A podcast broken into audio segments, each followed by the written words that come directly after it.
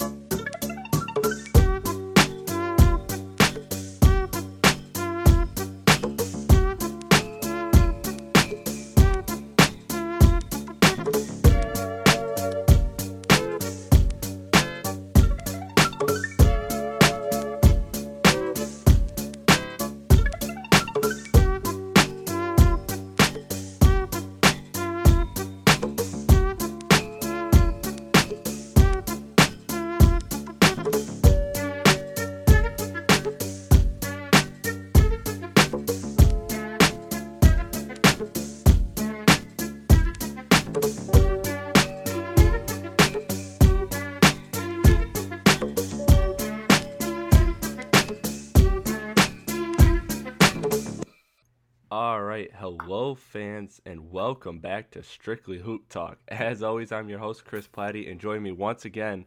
This time, there's not going to be any errors, hopefully, um, with the podcast, and that is that is my good friend Rob Lopez, uh, Def Pen editor in chief for the sports section at Def Pen. Does a great job and also does some coverage on the Knicks. So of course, we'll talk on the Phil Jackson. But first, before we before we get to that, uh, man, how you doing? I'm good, man. I'm I'm uh, kind of just coming down off all this stuff that went on today, but outside of that, I'm pretty good. I can't complain. Yeah, man. Uh, can't complain. Crazy, crazy day, and we're three hours away from, or th- sorry, three days away from free agency. So at the time, Yeah. at the time that we're recording this, so the madness has already begun. Um, the NBA calendar, as you said right before we went on air, it's turned into an 11 month cycle, right? Just kind of nonstop. Yeah, man, it just never stops. I was just I was just telling you before, like last night, I was laying in bed at three o'clock in the morning. We're getting all these news from Woj and stuff, and I'm just like, oh my god, Yeah. I just have to stay up all the time. yeah, we just have to just not sleep and we'll be good. All right, so today today we're going to talk about obviously the Chris Paul move, um, kind of the, the impact of it, as well as as well as uh, we'll touch on you know how it impacts Blake's decision, Paul George's decision, um, and then we'll touch just a brief touch on the upcoming NBA free agency period because we do. Um, I don't know if fans that may be new to the podcast this year as opposed to last year. Last year, I did a podcast where I did every single day, the first, I think it was 13 or 14 days of NBA free agency. I did a podcast. I'll explain how that works in the first um, in the first podcast that I do, but I'm planning on bringing that back as of right now. So you will get tons and tons of NBA free agency content in abundance, probably too much, but um, you know what? We're that's how that's how it's gonna be. So we're gonna save the free agency stuff for later. So right now we're just gonna talk the the CP3 move. Um, of course, Phil Jackson stepping down and all these impacts. So you ready to get into it? Let's do it. All right, so let's start right there. Chris Paul. Chris Paul traded to the Houston Rockets. Now, do you have offhand the final, um, like the final pet, the final trade package they got? Yeah, because yeah. I know they I, did some moves after. I think I kind of kind of memorized it, and and and everything's like they did it because of this. So the Rockets got at the end of the day, the Rockets received Lou Williams. Um, they got Lou Williams, Sam Dekker, Patrick Beverley, Kyle uh, wait, Wiltjer. uh, sorry, sorry, real quick. You um you said the Rockets. Just to clarify, it's the Oh, I'm Clippers. sorry, the Yes. Clippers. Yeah, my bad. You're right. Yeah. The Clippers got. Let's try this again. The Clippers got Lou Williams, Patrick Beverley, Sam Dekker, Kyle Wiltjer. Um, he's a young player, I believe, out of Gonzaga. I think he's in his second year there. Uh, Montrezl Harrell, another young player. He's out of Louisville. He was the, if you remember their championship run, he was the. I think he was from Louisville, right? Yeah, he was Yes, the yes, um, very athletic uh, rebounder there, big man center. You know, Yeah. he was the backup center last year. Um, they got a 2018 first round pick Top three from the protected. Rockets. Top three protected, yep. And then they also received um, Darrun Hilliard, DeAndre Liggins, um, and cash considerations. So Darrun Hilliard came to the Rockets from the Pistons, a trade that was just cash, and the DeAndre Liggins came from the Mavs, who he was playing for the Cavs last year mostly, but ended the season with Dallas, and he went to Rockets cash considerations also. And basically, so this trade is basically for you know they're going to waive Darrun Hilliard, DeAndre Liggins, uh, probably Kyle Wiltjer also. Um, basically, they're trading for Beverley, Dekker, Harrell, uh, and Lou Williams in a first round pick. And the cash considerations is just to match Chris Paul's trade kicker. So his trade kicker was like three million or something like that, three point five million. He's only taken six hundred sixty one thousand out of it. Um, I mean, that's a good gesture by him. I guess he could have, you know, Yeah. put the put the teams in more uh, in more of a struggle here to get it done. But he was just like, ah, you know what, screw it. I want to get this done. You know, they they the Rockets also acquired today Ryan Kelly from Atlanta, Shawn Long from Philadelphia, and Tim Quarterman from Portland. So it looks like they're gearing up to do similar moves where they're getting all these non-guaranteed contracts and trying to package them up with their other assets to to make money match um, because NBA rules allow you to be within 125% of a contract. So Chris Paul's contract was 24 million. Um, and Mike Prada of SB Nation, if you check out his his timeline there, he kind of painted this picture more beautifully than what I'm speaking of it right now. Um, but basically, you know, teams have to get within a certain amount to match contracts. When the Rockets are like the Rockets, for example, they're in the red as far as salary cap. So, long story short, they got a bunch of these contracts trying to match salaries. Yeah, and so that's that's a great job breaking down the trade there.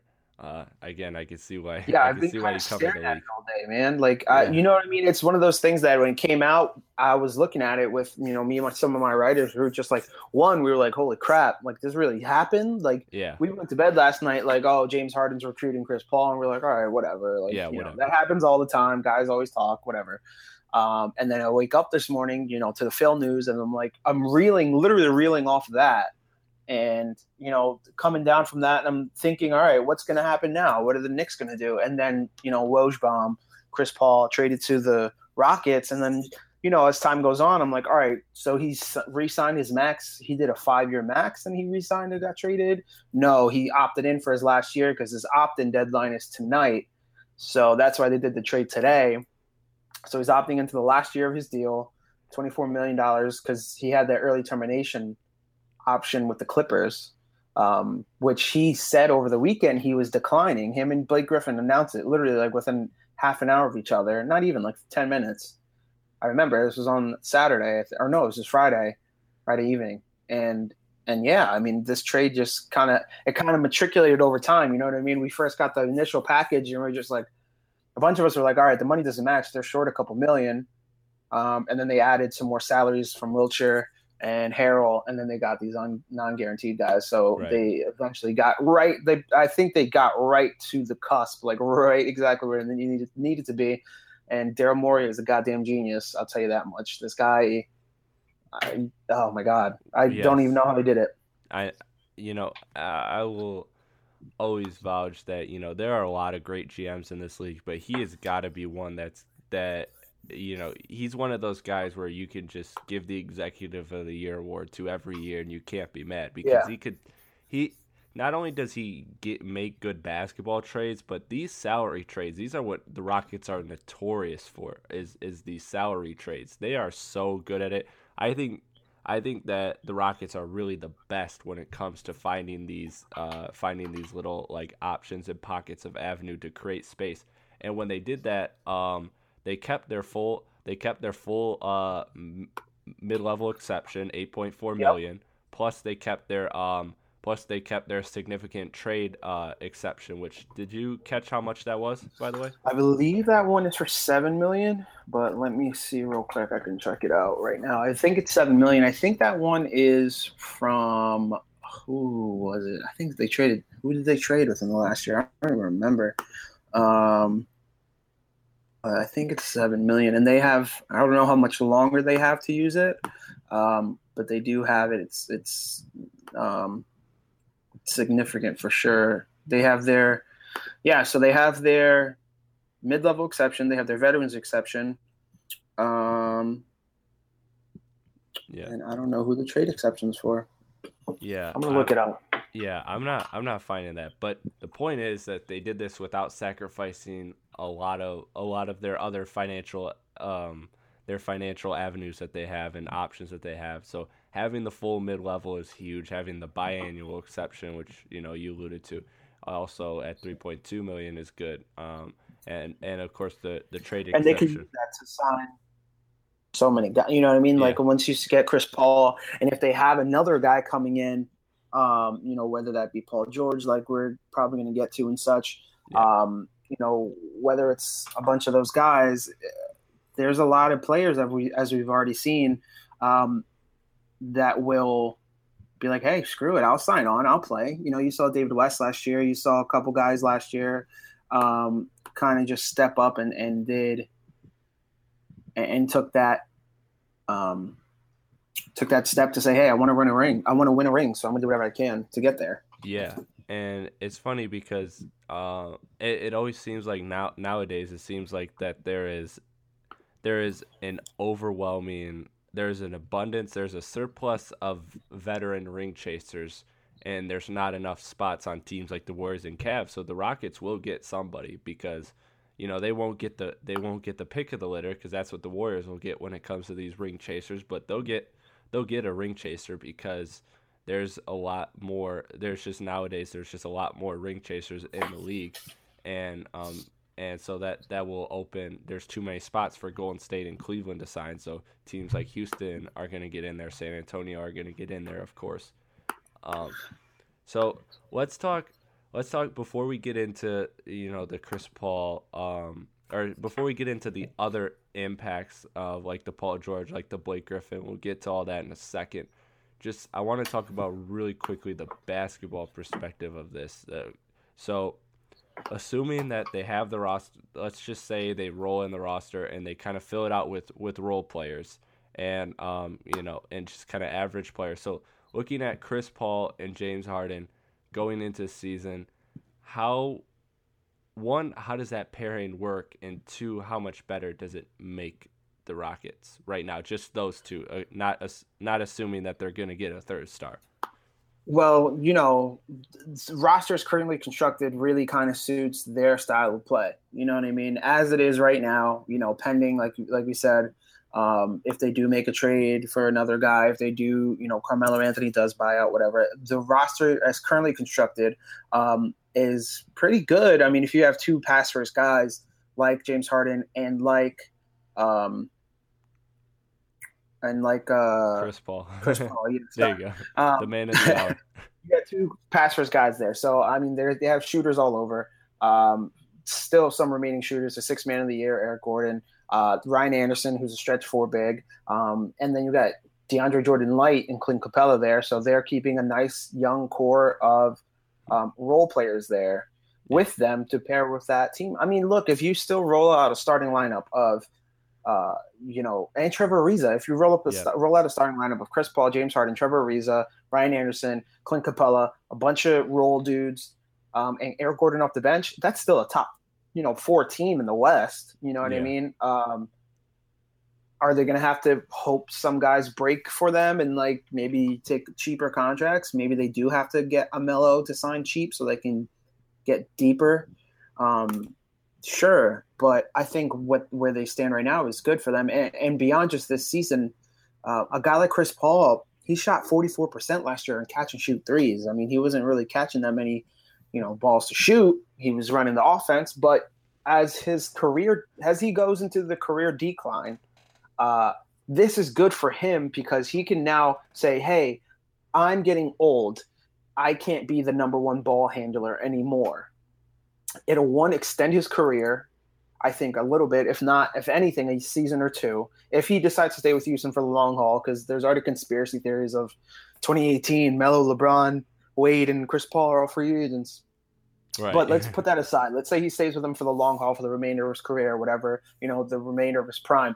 He's going to be able to be, be off the ball while James Harden continues to ascend into superstardom, um, like he already is and he's going to be able to sit there and catch and shoot and, and put up these threes and, and play off the ball. We haven't seen that a lot. I mean, even dating back to his Pel- uh, Hornets days, he was the man from jump. He got to New Orleans and he was the dude. You know, he was yeah. the ball handler number one. Now we can see another side of him. He, and Chris Paul's a pretty damn good shooter, uh, you know, three point shooter. Uh, you know, he's not going to be slashing to the basket and catching alley oops, but you know, look at somebody like Steve Nash who who dribbled around the. Uh, you can see it now. Chris Paul towards the the playoff run that they had, he was dribbling down around the hoop, underneath the hoop, slinging passes out to guys cutting to the rim. That's good. That's going to be great for him to do that. And I think right now, as currently constructed, we can't really put the finishing touches and, and put the you know final touch and say, hey, this is definitely going to happen this year. Um, we can't do that yet. That's impossible because you know we still have free agency in another two or three days. But as right. currently constructed, if they are able to unload um, a Ryan Anderson contract, um, even an Eric Gordon contract, which I don't think they would do, but they could do uh, if if if they needed to. Um, I think they're going to be fine. I mean, top three in the West. And look, if if an injury, something happens, you never know. I mean, I mean, how close are the Warriors to be? Um, not having Kevin Durant for the playoffs. You know what I mean? Right. So I think they're in fine shape right now. Um, like there's going to be a lot of guys hitting the free agency market, like we said, um, that could take the veterans minimum, or or you could get a guy. I don't know, for example, a Taj Gibson, if you really wanted to, on that mid-level exception for you know five million or so, and say, hey, look, we need a guy who can rebound the ball, you know, alongside Clint and pay and play the five when Clint's on the when Clint's on the bench or or, or uh, small ball five, so to speak, when they put Eric Gordon there. Um, so I think they're they're going to be fine. And like we said, Daryl Morey, he's a goddamn genius. So he's going to pull something out of his hat. Yeah, and so I agree with everything you're saying. Um, I think I think when it comes to Chris Paul and James Harden, I use this word, and you know I don't know if it's the, the right word, but their their skill sets are kind of redundant. They're both they're both very they're both at their best when they when they're handling the ball. They're yeah, they're both the primary A ball handlers. Yeah. They're both guys and, who need the ball in their hands. But you right know now. what? It, it's it's also something to say that come playoff time that you have two of the top five playmakers in the NBA, and um, because I'm ready to put Harden there. Um, I know Chris Paul is there. I'm ready to put Harden there as a top five playmaker in the NBA, and so when you get when you have two of those guys you're talking about always having an elite, elite level playmaker on the floor at all times, and that's going to be great. And like you said, it's going to produce, it's going to reduce, sorry, the the wear and tear on both both Chris Paul and James Harden. Quite frankly, because that was one of the things I worried about, and I said last year coming into this year was that the way Harden plays, where he attacks the basket and holds the ball a lot, that's going to create a lot of wear and tear. And I could see him as a guy who could have a short prime because of because of what his body goes through, and so um, so it's it's a smart move for both sides. Um, they'll they'll both benefit, and I think it will both help them in the long run if they choose to stay together. And you know, Chris Paul is going to make Clint Capela even that much better. You know, having Chris Paul and James Harden. But the big wrinkle, and I'm curious for your thoughts on this, and then we'll move on from the from the basketball side of it, is the impact of Chris Paul and D'Antoni. Now, people are split on how that's going to work because they're both very headstrong players. Um, how do you? I mean, Mike D'Antoni always seems to get the best out of every point guard he works with. Uh, but can you see Chris Paul and James Harden and Mike D'Antoni? Can you see the three of them not meshing, or do you think this is going to work, or where are you at on this situation? I think Chris Paul is in a spot where he knows, look, I'm not going to be able to do this by myself anymore. You know, I'm not going to be able to be the guy who runs the team anymore. And I think he can, can, this trade, accepting this trade and saying, "Hey, I want to join Houston and have Harden be player A." I think that's him coming to terms with, "Hey, look, my skill set isn't acquiescent to what's happening with my body." Right. Um, so I think that he needs to he needs to either I don't think he's gonna bump heads with D'Antoni, so to speak. I think there will be some growing pains for sure. Definitely. I mean, D'Antoni, you know, he's had mixed mixed um, things with stars, whether it's Amar'e or, or Steve Nash or um, Carmelo. Um, you know, with the Lakers with Kobe, it depends. It's really personality type. You know what I mean? Right. Um, you know, he, he had a problem with Dwight. He had a problem with Amar'e towards the end, but then he was cool with Steve Nash. Um, yeah. He was cool with how things went with um, Amar'e in their second run with the Knicks. Um, and then he came back, and now he's with the Rockets, and he's and he's him and uh, James Harden are doing well. Yeah. You know, I think it's going to be fine. I think at, at the end of the day, but I think, uh, of course, there's going to be growing pains and maybe some grumbles oh, here yeah. and there. Um, and it's going to be mostly on Chris, I think, to kind of say, hey, look, let me, let me take a step back. Let me pull, you know, let me pull the reins back on me being um, so headstrong and, and, and ball dominant.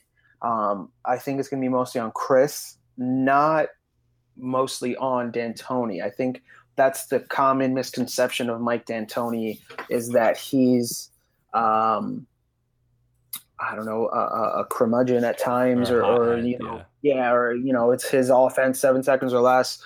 I think you know it's going to be fine, but they have to find a middle ground at the end yeah. of the day. Um, do I think they're going to digress and be a worse team? No, I mean D'Antoni in his career as a coach, um, when he's had a full season with the team, he's missed the playoffs twice, um, or three times, excuse me. Once was due to a resignation, and, and the other two times it was his first couple years with the Knicks. But you know, with the or I'm sorry, the Lakers too at the end there. Um, he's missed the playoffs a couple times, but I mean, look at his track record: conference finals, conference finals with the Suns, right. um, and he's been the conference semis once with the Suns, and then the last year with Houston. Um, outside of maybe a James Harden, uh, I don't know. I guess you want to say uh, brain fart. I guess for the game, maybe that series goes seven, and you never know what happens. Right. Um, but I think long term, I think they'll be fine as long as Chris learns how to acclimate to what D'Antoni wants to do and becomes that spot up shooter type of dude. You know, yeah. kind of an increased version of Patrick Beverley. You know what I mean? Yeah. Beverley is is a defense first, um, three and D type guy, but now you're upgrading tremendously um, by getting Chris Paul, one of the top, in my opinion, one of the top five point guards of all time.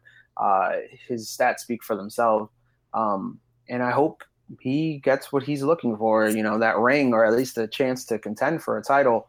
Because um, he's he's he, there's no doubt about it. He's kicked ass for the last couple, you know, over the last decade. So um, it's just going to be up to. I think it's going to be more up to Chris than than D'Antoni than anything. Yeah, that's interesting. I agree with what you're saying when it comes to in in my opinion, when it comes when it comes to Chris Paul James Harden and D'Antoni, I think that there is going to be a, a clash in the minds early. I think that's a very safe thing to say because both Chris Paul and James Harden they dominate the ball. And you know that's going to have growing pains. There's going to be times where Chris Paul feels he should have the ball, and there's going to be times when Harden feels he should have the ball. There's going to be times when D'Antoni thinks one or the other should be a spot up shooter, and so these are these are all things that they're going to work out. But and I think both, that Chris and they're Paul both will, pretty good shooters too. You know what I mean? Harden yeah. and, and Chris Paul, so they can switch off of that. Exactly, and I think both will. I think both will see increased shooting percentages. Um, yep. I think both will both will heavily benefit. So, moving moving forward, um, I do want to talk the Clipper side of it. Um, I don't I don't really want to talk the deal because I believe that this I believe now the, thing that should be the center focus of the Clippers is the Blake situation. Do we let him walk? Do we try and sign and trade? Do we try and run it back with just Blake and DeAndre and be a solid team? Uh, and and on and what's what's Blake's thoughts on this? Does Blake did Blake want CP3 to leave and now he's happy to stay in LA, or because there was a lot of reports before the before the trade deadline that Blake Griffin wanted to stay in LA and Chris Paul wanted to stay in LA, but they weren't exactly they weren't exactly thrilled to be staying in LA together. Um, so I mean, does Blake now stay in LA or does he look does he look elsewhere? And if he looks elsewhere, who, which team, what team is interested in him? So there's a lot to there's a lot to jump in. So go ahead and jump in on wherever you you want to take it first. Well, I think Blake and Chris. I think this is a sign more than ever, more than anything else, is that they're operating on different wavelengths. You know what I mean? I th- right. I don't think I don't think Chris told Blake. I mean, he might have, but I doubt Chris told Blake that he was doing this, and vice versa. You know, right. I, I don't think Blake is telling Chris what he's doing either. And I think this is why Chris kind of made the choice. He was like, look, maybe coming into this week or something after the meeting with the Clippers, he probably got the meeting and he was like, we don't have a guarantee from Blake. We don't know what's going on. So Chris was like, all right, screw it. I'm just going to do what I need to do for myself. And there's nothing wrong with that. At the, at the end of the day, um, people have to do what's best for them in their personal situations. But, you know, I think Blake it depends. Really, again, this is a really it depends. You know, I, I, would love to see Blake on the Miami Heat. I'd like to see that kind of you know form together with a nice big three, possibly big four if they manage to bring in somebody like Gordon Hayward or I don't know, maybe re-sign Dion for a nice chunk of change, or you know somebody else to to kind of complement that roster. Um, that was kind of the island of misfit toys last year, but now they're you know, kind of clearing out some cap space. They got Justice Winslow coming back off injury. They got some nice little pieces there. Um, so as far as Blake, I mean, that's kind of up to him. And and I think and uh, Zach Zach Lowe spoke about this in his column today, um, shortly after the trade became official. You know, what's gonna happen? What's gonna did did NBA teams know this already? And is this why they were going after DeAndre Jordan? couple like a week or two ago. Remember there was hmm. like this little Interesting. Yeah. a spatter of like, hey, DeAndre to the Suns or DeAndre to the to the Celtics for you know a future pick or something, and the Clippers are like, what? Like, no, we don't want DeAndre. Like, get out of here.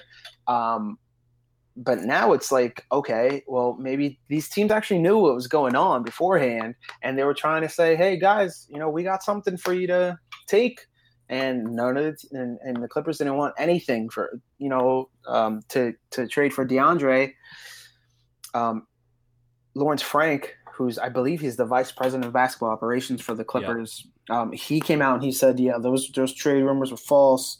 You know, uh, you know, I didn't. I, we never gauged, gouged interest for DeAndre. Of course, we're going to get calls. Everybody gets calls for guys.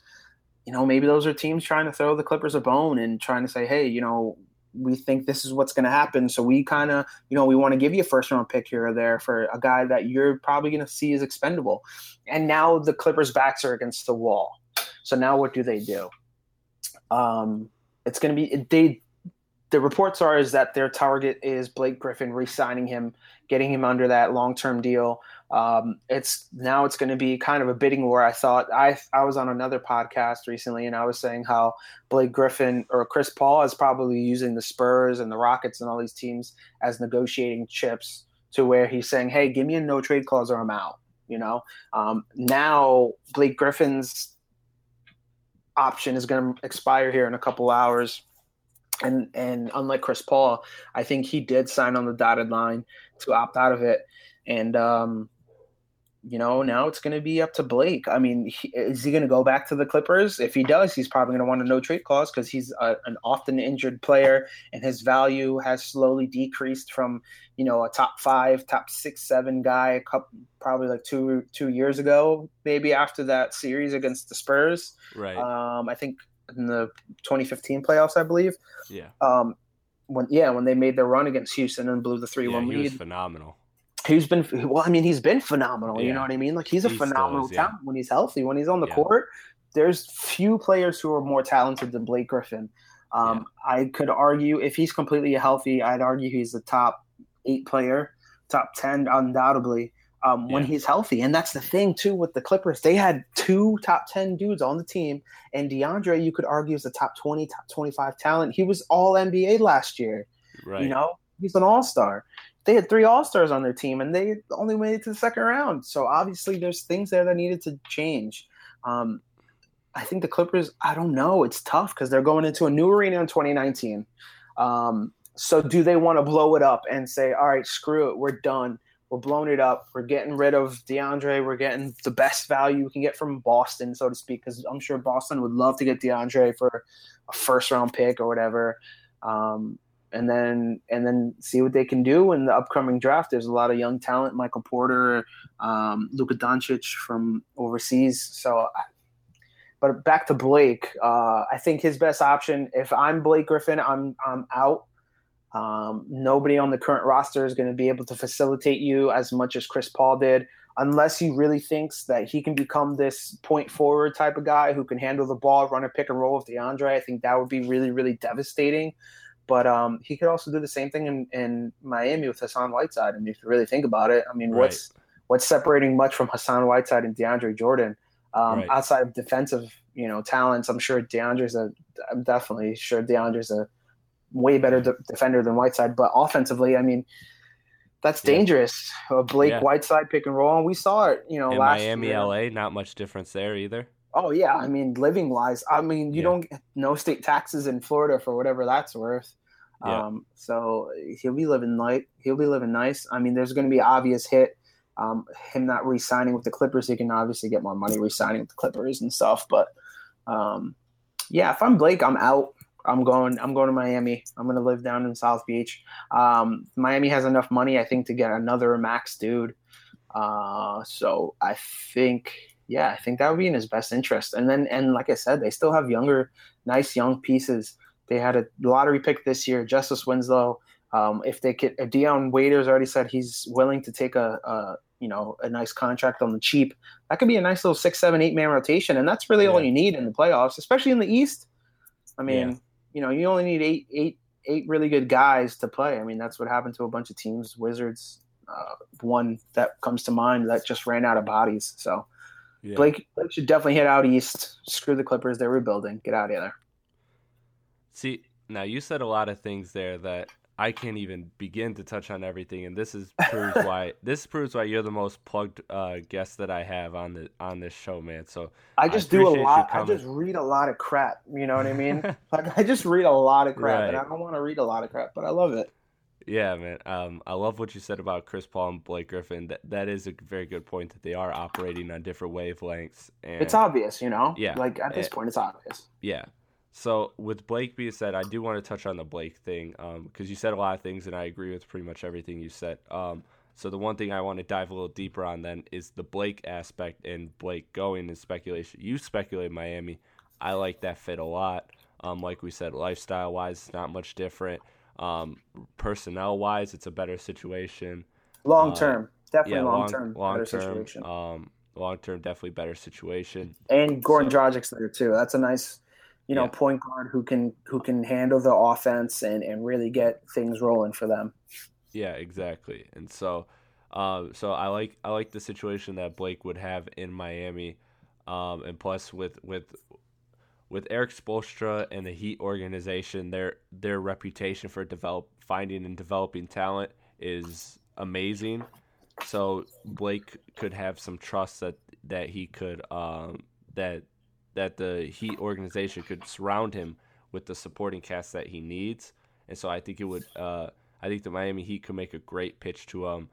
Um, one thing I wanted to run by you though is, are teams like, are teams like the Spurs, the the Celtics, are they even listening? Are are the Pacers maybe maybe they're trying to engage in a sign and trade Paul George for Blake Griffin? I mean, are I mean, what are the other options outside of Miami? Because Boston's from day one, there's been a lot of reports refuting that their their interest in Blake Griffin, um, and and San Antonio with Aldridge there, but also there's been reports that they're not totally sold on Aldridge. Um, so where where do you see as other options for for Blake if he chooses to leave LA? Well, you know, Miami I think would be option A. Like I said, Miami's should be the option A for them. They have a nice young core. They have a nice core of um, younger players there. Um, if you're looking outside of that, I mean, the Boston thing is obvious. They have a lot of good pieces to pair with them. Um, they have a lot of young young guys um, coming up. Jayson Tatum, Jaylen Brown, um, Avery Bradley's an all defensive candidate. Um, you know they have a lot of guys that they can they can do things with. But it really, I think the thing with Boston is that what are they are they doing? Like what are they doing? Because nobody knows what they are doing right now. Um, as far as their roster is concerned. You know, they signed Al Horford last year because they missed out on Kevin Durant and they just took a swing at one of the biggest fish, the biggest fish in the pond. They took a swing and they ha- and they hit. Right now, you know, if you look at their team, they still have a lot of young younger talents: Marcus Smart, Terry Rozier, Rozier, and um, you know, what can Blake do for them? Is he the piece that's going to bring them over the top into that next, you know, that upper echelon of the top teams in the NBA. You know, um, right. they won the East, and that's great. They had a fantastic regular season. But if you're looking at the NBA landscape overall, are you putting Boston ahead of the Warriors? Definitely not. Hmm. The Cavs, as constructed right now, definitely not. It, it was apparent. Um, are you putting them over the Spurs? Probably not. Um, the Rockets, as currently constructed, I don't know. That's a that's tough. You know what I mean? That right. Chris Paul and James Harden backcourt. That's two superstars. You know the yeah. the Celtics barely have one superstar in Isaiah Thomas, and he just became a superstar. Um, so who are they better than the Wizards? Okay, that's cool. But they also want to improve. They also are trying to throw their name in the Paul George hunt. Um, and then the rest of the Eastern Conference. I think if if Blake is smart, he'll definitely go to the East. Um, don't stay in the West. He's been in the West for how long? He's gotten beaten up by Memphis and and Portland and all these teams in the playoffs before. He's seen what they all these teams do to him, and they know how to get to him. I think if he's going to go out east, I think Miami should be option one. Option two definitely should could be Boston. He feels it. He feels an obvious need uh, as that power forward type. He can play a point forward role there too if um, Isaiah takes hits the bench. Um, but I think the more now eh, when you want to flip it to San Antonio, I think that's where you have to get into the salary cap Olympics, kind of. You know what I mean? Kind yeah. of like what Daryl Morey did today. Um, you know, they they can't bring him there outright without first. I think they have to renounce Tony Parker, or no, they have to. They have to renounce Manu Ginobili. His money has to come off, and he's expected to retire. So his money has to come off. Then I think Parker has to opt out of his deal Somebody has to no. Parker's locked in for another season. Um, I think they have to renounce Manu Ginobili. They probably have to trade Danny Green. Uh, they probably have to trade somebody else, and they have to clear up a bunch of cap space. Um, Lamarcus Aldridge probably is definitely going to have to go. There's no way going to play Lamarcus Aldridge and Blake Griffin together. I don't see how can that work. That cannot work at all. They play the same position essentially, um, different styles of play, but they're still like the same player. Um, I think I think I think if you want to go easiest, you know, hand in glove type fit, definitely go to Boston. Out of those two, you know, San Antonio Boston options, hand in glove, you want to go there quick and easy, go to Boston. They'll probably have the cap space to sign you straight up. Um, if you want to get things, you want to go a little wonky here and get some things, you know, go crazy a little bit. Spurs, I mean, it's hard to argue Kawhi and Blake. Yeah, that's a that's a dynamic pair. And then they yeah. got some uh, young talents coming up you know, DeJounte Murray, Davis Bertans, who's a really nice prospect. I love Davis Bertans. Um, Kyle Anderson, slow mo, he's a good he's a good player. You still have the vet Tony Parker. Uh, they they want to keep Jonathan Simmons, um, and they're probably going to keep Pau Gasol and David Lee um, on cheapo contracts. So I think right. overall, I think you know if you want to structure wise and have a long term plan, uh, go Spurs. But if you want to contend right now, and you want to really kind of try to push LeBron to the limit, go definitely go to you know Boston out east. I mean, the East, the Eastern Conference is the Eastern Conference for a reason. You know what I mean? Might as well just do it. Yeah, I agree with you. Um, I agree with you when you look outside of Miami. I believe that Miami should be the one, and then outside of that, Boston. But Boston, um, and I said this earlier. I I wanted to get your thoughts on this, but Boston doesn't seem to be too interested in even going for Blake, do they? I think what they want to do is they want to try to swing. They they I think the pecking order is Paul George, Yeah. Gordon Hayward, Blake Griffin, and there was a report yesterday from Woj, Adrian Wojnarowski, um, formerly of the Vertical, about to be of ESPN, where he says that the Celtics want to sign Gordon Hayward and then trade for Paul George. So that's their obvious, you know, plan here that they have going on. That's their that's their plan or reported plan. You never know. Boston could just be saying that, putting that out in the ether just to scoop up Blake Griffin at twelve oh one on you know Saturday morning or whatever. Um, right. But yeah, I mean, Blake Griffin. They're saying Blake Griffin's not their target, but that could also be a smokescreen. You know, they just like they've been doing all summer with the with the draft, for example. I remember I Danny Ainge gave me a quote directly over in a conference call, and he said that we are looking to draft when he was talking about the NBA draft when they got the first pick. It was after the lottery. He said we were looking for a player that can take over late in games and handle the ball and take over late in games everybody automatically assumed, oh, they're taking Markelle, Markelle Fultz. They're not going to trade the pick. A week before the draft, they trade the damn pick and they take Jayson Tatum. So, you know, and their whole quote unquote board the whole time was, oh, we have uh, Tatum. We had Tatum number one the whole time. Okay, Danny, sure. Um, Which is it? yeah, I mean, you know, it might be a smokescreen. You never know. Um, I think Blake would be nice there. Does he fix their rebounding problems? Probably not. Not just Yeah. one guy. I mean, Al Horford needs to get in there. I mean, I don't understand it. Al Horford's damn near seven feet tall and he doesn't rebound. I don't like. It doesn't make any sense to me. I Yeah. don't get it. But whatever. That's that's the big flaw I have with the pairing, and I think that Danny Ainge has that um, pairing too. I think I don't think Danny Ainge is the type to want to invest that much money in a front court. Um, I think I think he's desperately looking for the swingman. But you're right. I mean, at the end of the day, if he can Blake, if he can get Blake Griffin, he'll probably take him as opposed to won't. Because if anything, we've seen that Danny Ainge will flip him and find any sort of increase. He'll he'll pretty much always find the best trade offer possible. Yeah, you want to put the And best guys on the floor at the end of the day. You know what I mean? Yeah. Like at the end of the day, you want to put the best five guys you can out there. And if that means, you know, crap, we have Plan C, Blake Griffin, a former, you know, All NBA talent, former NBA Right. All Star, athletic as hell. Um, all the problem is his health. You know, you're gonna do that. Yeah. And, and and like I said, worst case scenario, Danny Ainge has proven time and time again he could flip any any trade piece into something into something magnificent. So, um, one of the things we want I wanted to talk about two more things before we get out of here. I'll I'll save the free agency for another podcast. Um, because of the time. My fault. I'm keeping. Yeah, I'm keeping along. No, here. that's I'm all rambling. right, man. You are giving golden content. You are giving some kind of inside perspective, and so you're you're doing fine, man. You're doing you're doing great. I love what you're giving me right now. So, Paul George now.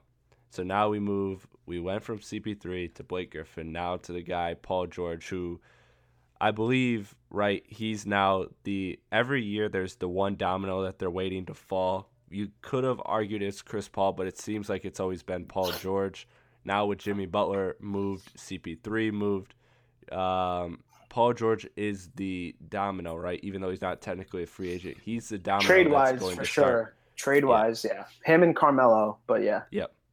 And so with the Paul George sweepstakes, so just kind of give me give me an update, both what you're hearing and what you're thinking as far as as far as Paul George. I mean, he's been linked to every team, um, the the Spurs, the Cavs, the Wizards, the the Celtics, of The course, Nuggets, the, Heat, yeah, the was a- Nuggets. Yeah, I mean, he's been he's been linked everywhere. The Rockets now, of course, are reportedly making a strong push for him.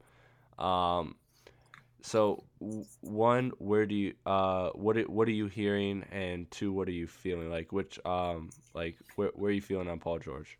Uh, well, me personally, I'm not hearing nothing, but uh, you know, you, as as we all do, we keep up with the NBA rumblings from other Right. reporters and such, and Try and connect the dots. Yeah. yeah, yeah, try to connect the dots. Um, the dots are aligning towards, like I was just alluding to before, as towards the Boston Celtics. Uh, it's the most obvious kind of trade there because if you're building a team, you don't want, ideally, you don't want too much in one position on the court. So you don't want two great guards and then have, you know, kind of crappy big men.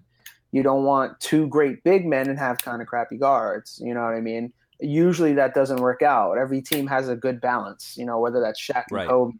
Um, or now with the Warriors with Steph and Clay, and then up in the front it's it's KD and, and Draymond, Draymond, yeah. and the Cavs, Kyrie, LeBron, Kevin Love, they all kind of operate in their own spaces in a vacuum, essentially. Right. Um, so I think you know when if the Celtics uh, want to bring in Paul George, the obvious victims or, or sacrifices in this are going to have to probably be Jae Crowder, Avery Bradley, um, and maybe uh, either Jaylen Brown or Jayson Tatum. There's no way that you can keep both. I think Tatum's probably the guy that they're going to have to get rid of there, just because he kind of occupy. He's he's a he's a he's a Tobias Harris, Carmelo Anthony light type of dude who you know likes to operate in the low post there and shoot. He can shoot pretty well, but he's a scorer first. You know what I mean? He's not a defender. So if you're going to bring in a Paul George, you want to get rid of you know guys who are kind of doubles in that spot, and he has value. Who's the number three pick? So that's going to be a valuable asset. Uh, I think the Boston Celtics have the most to offer when it comes to a Paul George thing. There's, I mean, there's who else has that much to offer? Um, nobody really. I mean, the Rockets are throwing their name in there. Of course, they're going to try to hunt, but if Yeah. everything like Zach Lowe is saying is correct, they teams are asking for two first round draft picks to pick up Ryan Hollins and, or Ryan Anderson in this twenty million dollar um, per year contract. Two first round draft picks to unload that deal. So th- nobody's going to do that. They're, they're, uh, the Pacers aren't going to take back Ryan Anderson for what? He's just going to sit there and, and die on the bench and just be a horrible defender and, and just a pretty good shooter, not the best. Um, so I think the Rockets, assets wise, I think they're out unless they can really, really, really sell the Pacers on Eric Gordon. Uh, I think they're out. I think the Spurs are, are always intriguing, but they've never been the team to trade out draft picks or anything like that. I mean, when's the last time a Spurs the Spurs didn't have a draft pick? Um, they're not going to do that. They're not going to trade Dejounte Murray. They really like him a lot. They're not going to trade Jonathan Simmons after they offer him a qualifying offer. They like him a lot. And he's kind of old too. He's like 28. Um, I think there's only one answer. I mean, you know, the Cavs obviously they already tried. The Cavs already tried Yeah. with Kevin Love. They didn't get anything. Nothing. They were biting. They have no draft picks. They have no general manager. So right now the Cavs are out.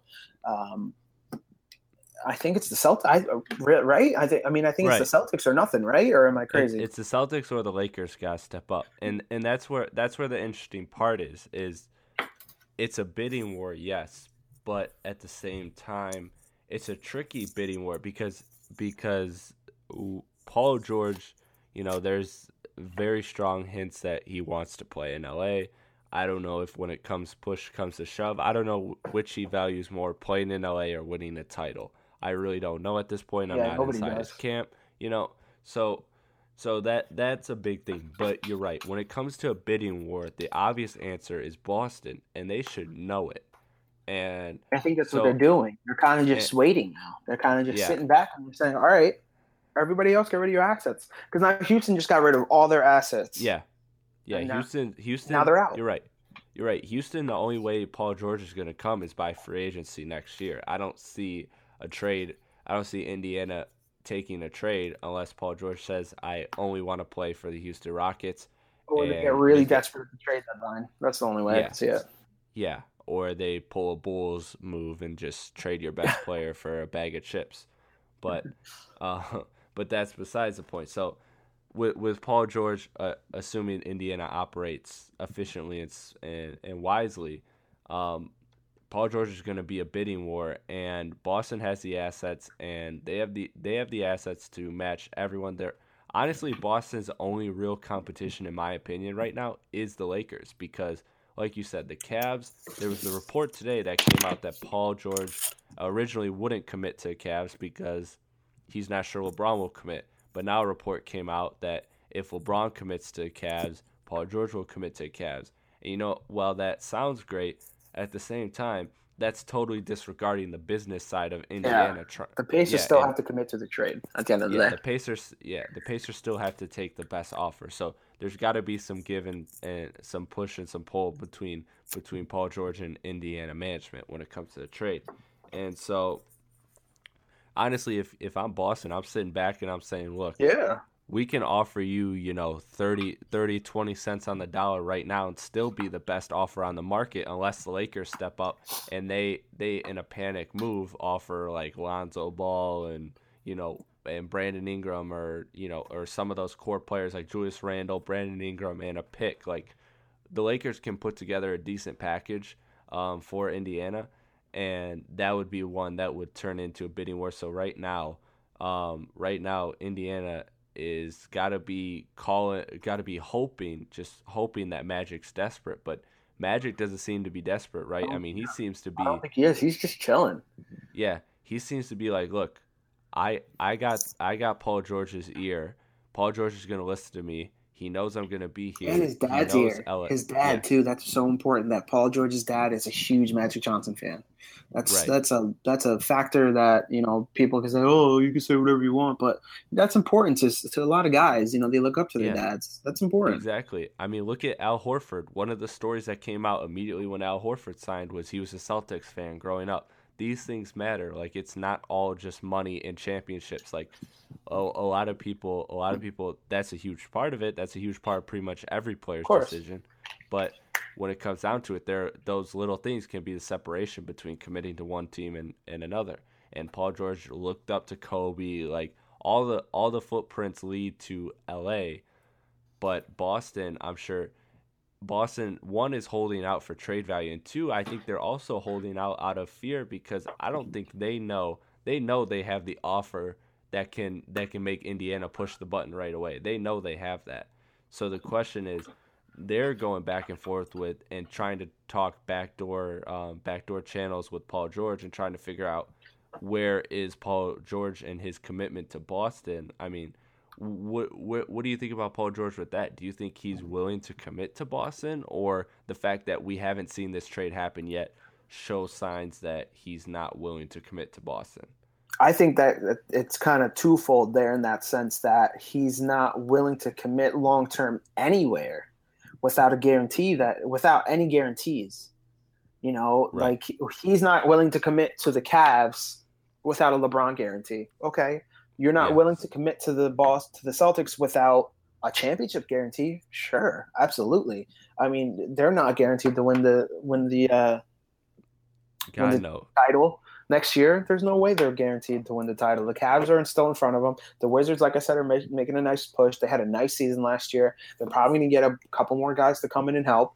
Um, and there's other teams that are that are filing up the ranks there. The Raptors, you don't know what they're going to do this summer. So. Mm-hmm there's no guarantee he's going to win. There's there's say Boston trades for him and they don't win the title, they lose in the Eastern Conference Finals or the second round again. Paul George has already been to the conference finals twice. So yeah. what does he do? What what you know he's going to a new team and he's going to resign just to what be a conference finalist every year. I think at the end of the day he wants to be happy, just like all of us want to be happy in their work situation and their work life. Um, you know, I don't think that I don't think that Paul George is willing to to do that without a guarantee in some way, shape, or form. I think if he goes to the Lakers, he gets a guarantee that one, he gets to play at home, two, he gets to play for in front of his family's team, and three, he can get that long term security that he wants by staying with the Lakers. So I think it's all comes down to guarantees, and I think more than anything, you know, the the team that could guarantee him something doesn't. The Cavs could guarantee him that long term LeBron, but I don't think LeBron wants to stay there long term. That's another little dirty secret. Is I right. don't think LeBron wants to stay with the Cavs for long term. Now, whether that's L.A. or a reunion in Miami, who knows? But you know, moves that have transpired this last two weeks or so, they're pointing in the direction that LeBron's not happy with what's going on as far as management and, and in particular um, their owner um, Dan Gilbert, what he's doing with the team. So I don't think he's. Would I put the chances of him leaving at 50%? No. Uh, 10, 15%, maybe there's a chance. There's definitely a chance. Right. And I think Paul George not getting a commitment from LeBron kind of kind of says that too. You know what I mean? That's kind of like, hey, this guy Paul George, he's an All NBA talent. He's an All Star. He's one of the best players in the game. He's willing to come to Cleveland, but LeBron has to sign on for long term. LeBron's not Right. signing on for long term, so that's you know that's that's hitting two nails on the head right there. You, you know that Paul George wants to guarantee, and LeBron's not guaranteed to stay. Yeah. And so that that's where we're seeing that now just how much power I mean, obviously we've known for years now, but this is just a prime example of how much power the players have Oh, in sure. these situations. And so um, with Paul George, I would say if I had to if I had to put, you know, the the stupid saying if you had to put a gun to your head and say where he lands, I'll say I'll say he he's either in Indiana or Boston. Um, I don't think the Lakers are panicking, but I think I think the Lakers are still in my mind the favorite. I still think the most likely route right now is despite all the trade talk, I still think the most likely route is either they accept the 10 cents on the dollar trade that the Laker gives them or he walks and goes to the Lakers because I think he I think the Lakers is the one spot where he's I think okay with not winning a championship. I could see him, you know, writing a letter and saying, you know, I'm I'm playing I'm I'm playing where where I want to play and I want to try and build something here. And you know, him trying to be the face of of the Lakers and trying to build fr- from there. So I could see him doing that whereas other places like Boston stuff, you're right. I don't think he's going unless he signs in his contract that he's winning a championship ring. You know what I mean? Like, like so. Why waste I- a year think- when you can play at home for a year and then five more years on top? Exactly. So, I think the Lakers are still the uh, the favorite, just because I think that there's there's more. I think he's more accepted. I think he's more invested in a in a long term Lakers than than anywhere else, at least as of right now. Um, again, Houston doesn't have the assets, and I don't know how interested he is because the one thing is we don't really know. We we sort of know players' relationships, but we don't know all of their relationships. So we truthfully don't know if behind the scenes if Paul George and James Harden love or hate each other. You know what I mean? For sure. These are these are different. These are interesting dynamics that we all don't know, and that we're all kind of looking in on the outside and trying to figure out. Um, so when it comes to Paul George, it's a very tricky situation. So I'm gonna ask you the cliche question uh, right now as we begin to wrap up this podcast. Where do you see Paul George, gun to your head? Where is he? Where is he gonna be at the start of the season right now, before free agency starts? I think he's there's probably I don't want to say zero, but probably five percent chance he's going to be a member of the Pacers. I th- I don't think I Really? don't see a situation where he starts the season with the Pacers. No, because like you go into the you're going into free agency basically. He's saying, hey. Um, I don't want. I'm not going to stay here long term. Trade me. Get what you can get for me. You know what I mean? That's where he. That's what he's doing right now. And so I think the Pacers are going to try to get everything they can up to when the season starts. Maybe a little bit after that. Maybe they see how free agency plays out, and they're like, "All right, cool. Let's see who has what, and let's Yeah. you know maybe we can pick the pieces from a Miami. you know, for example, we can take a guy like Tyler Johnson, who has a biggish contract after this season. Um, Miami Yeah. probably won't want to pay that, so let's take a Tyler Johnson. Let's take the first round draft pick. Let's take Justise Winslow, Winslow. yeah. You know what I mean? Like you guys want this fourth star, quote unquote star, um, on your team. Come on, we have what you want. So I think, I think it's going to be really dependent on what happens after free agency. Who knows? Maybe he gets traded tonight. I mean, you never know with this league anymore. Right. Um, but I think no one's seen the Chris Paul trade coming. yeah, for sure. I mean, uh, but I think as it whittles down towards the end, I think the Lakers are going to probably be the team that ends up with him. But they gave up, I don't know, Randle, Deng, and I don't know, a future pick or, or another guy. Because like right now, his value is so small from the aspect of of that like a year ago where it was like, hmm, we don't know what Paul George is gonna do. We're not sure. We're not sure. Um, and then as the season transpired, then the Lakers, Yeah. you know, rumblings started to grow, and his you know his his willing his um, he prefers to play for the Lakers 2018. So now that's like already decreasing his value. That his value is going down mightily in the Yeah. past couple weeks. So I don't think it's going to take Alonzo Ball or anything like that. I think the Lakers are going to be like, look, Jordan Clarkson, Julius Randle, Deng's contract. Maybe we'll give you a 2020 first round pick. You know, like they have all. It's like going to the mob boss. And, and and you don't have your your cut for the week. You know what I mean? Like it's going to the Yeah. mob boss and like, look, man, I only got 20 bucks. Like, sorry, I can get your whole 50. Well, you're going to give me what you're going to give me, you know? Give me what you got. Yeah. That's it. Hey, that's a great analogy. I've been watching a lot of Power. I don't know if you've seen Power on Oh Starz. yeah, I know. I Fantastic know. show. That's something you know. Obviously, being in the hip hop community with my hip hop podcast and everything, that's something that's like always recommended. Oh, and, dude, you know, you got to I'm watch always- it. Okay, yeah, I got to. But um, I did as a quick side note, I did take a film course in college, um, a gangster film course class where I watched. six, it was sixteen. It was sixteen weeks. We did nothing but watch gangster films and write papers on them. Like from the from And- the old day, like from the 40s, or you mean like Godfather Oh, and like Oh, like like Godfather one and two. Um, not the third one because my my professor was adamant we don't watch horrible. the third one. So I still never watched the It's third not one good. You don't have to watch it. It's like Rocky Um, Five. you know. Yeah, Goodfellas, all these classic ones Nice, essentially, and you know some other ones. Scarface, um, all that Bonnie and stuff. Clyde, yeah, stuff like that. So all all these all these gangster films. So I lo- I appreciate the analogy. Uh, that one that one hit home for me as a as an avid it's true though. avid You know, gangster. Yeah. it's really it's really like you got nothing to offer me, so you're just gonna give me whatever you're gonna give me because nobody else is gonna give you what I got. right, right. So, um, I think we'll I think we'll end it there, man. Um, Paul George is that's gonna be something that I'm sure you know next time you're on the pod, we we might still be talking about it, or Or we might be talking about him on the podcast is up- Nuggets. You never know. Yeah.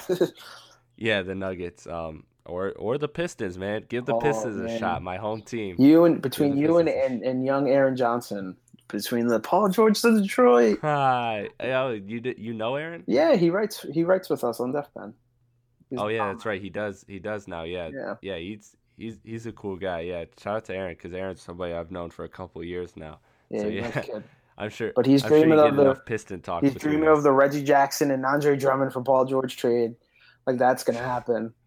Yeah. But I don't think you could Yeah. trade Andre Drummond and, and Reggie Jackson for what the Timberwolves got from the from what the Bulls got from the Timberwolves. Yeah, I think even the Bulls would have said no thanks. All right, man. Rob, Rob Lopez of Def Pen. Uh, once again, man, thank you for coming on. I'm sure I'm gonna have you on to break down some more stuff. Uh, as always, one of the most plugged people I know when it comes to when it comes to this basketball stuff. So uh, I know you're gonna be busy pumping out articles and content and everything. So tell Always. them where they can find all your stuff because you're Um, gonna be busy. Well, you can follow me if you want to get the occasional news drops um, or just random things about wrestling or power. Uh, you can follow me at Robato R0BATO. Um, but, uh, you know, if you want to keep up with the NBA and sports in general, at DefPen Hoops, at DefPen Sports, we got a lot of cool um, projects and stuff coming up for the summer, going into the fall and, and beyond. So, yeah, um, check us out, defpen.com. Show you love. All right. All right, man. Thank you for coming on. And as fans know, um, you can find all my content on Twitter, on Facebook. Um, you know, you can just Google search Chris Platte. That's P L A T T E. But the easiest way to find all my stuff is um, is either by Google because the first four things that come up are my Facebook, my Twitter, um, my iTunes, and Podbean links. So everything right there.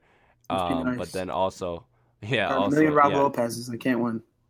Oh yeah, man. Uh, I have I have the monopoly on Chris Platties. I have the monopoly on Chris Platties. But um, no, the easy the another easy way is just follow me on Twitter at real Chris Platty. That's real C H R I S P L A T T E. If you don't know how to spell real, don't follow.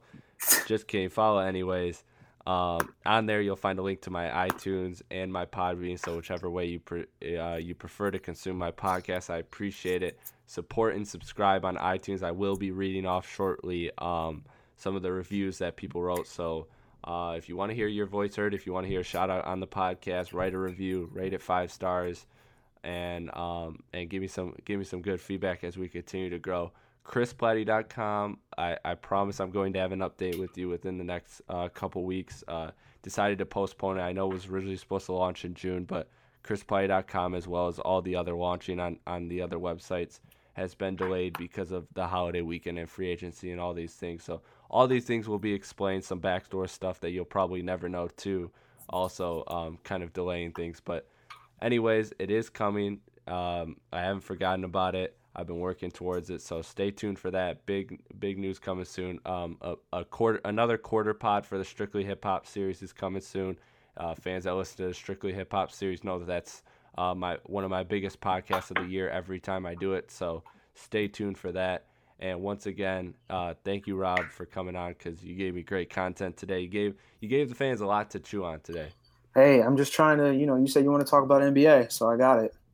All right, and I will take your recommendation and check out Power, and I'll I'll let you know. So hopefully, between my spare time, between launching the website, uh, free agency, and all that, if uh, hopefully I'll launch on my spare time, I'll I'll I'll do a deep dive on power for you and get back to you on that. Do it up, man. All right, man. Thank you once again for coming on. No problem, buddy. Talk to you soon. Uh...